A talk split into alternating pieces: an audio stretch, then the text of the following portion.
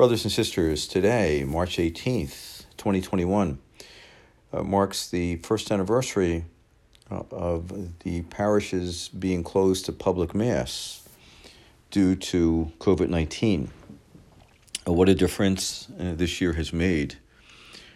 I, I'm so encouraged over the past several weekends to see more of you returning to church, many of you whom I haven't seen in many months.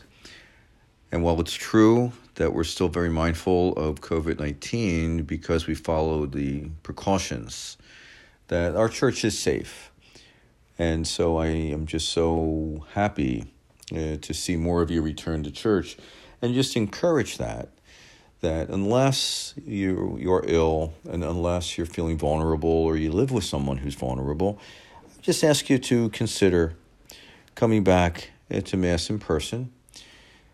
Because while it's true that we do provide the live stream mass, and that's a plus, but at the same time, there is something to be said for being able to worship God in person and to be able to receive the Holy Eucharist for the grace of the sacraments. So I, I encourage you to, to consider uh, returning to church. It is beautiful this year, unlike last, that we will be able to celebrate Holy Week in person, beginning with Palm Sunday on March 28th, and then Holy Thursday, April the 1st at 7.30 p.m., uh, Good Friday, April the 2nd at 3 p.m., a Holy Saturday at 7:30 p.m. with the Easter Vigil, and then the Easter Sunday Masses, 8 and 11 on April 4th. Again, what a difference a year has made.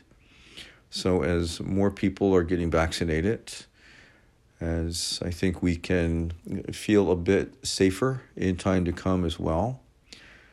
But in the meantime, just be assured of my prayers for all of you as you are, brothers and sisters to one another, as we are uh, a family at Assumption BVM. And I ask you to pray for me as I continue to, to serve as your shepherd, despite my own uh, weakness and frailties. Peace be with you. God bless you.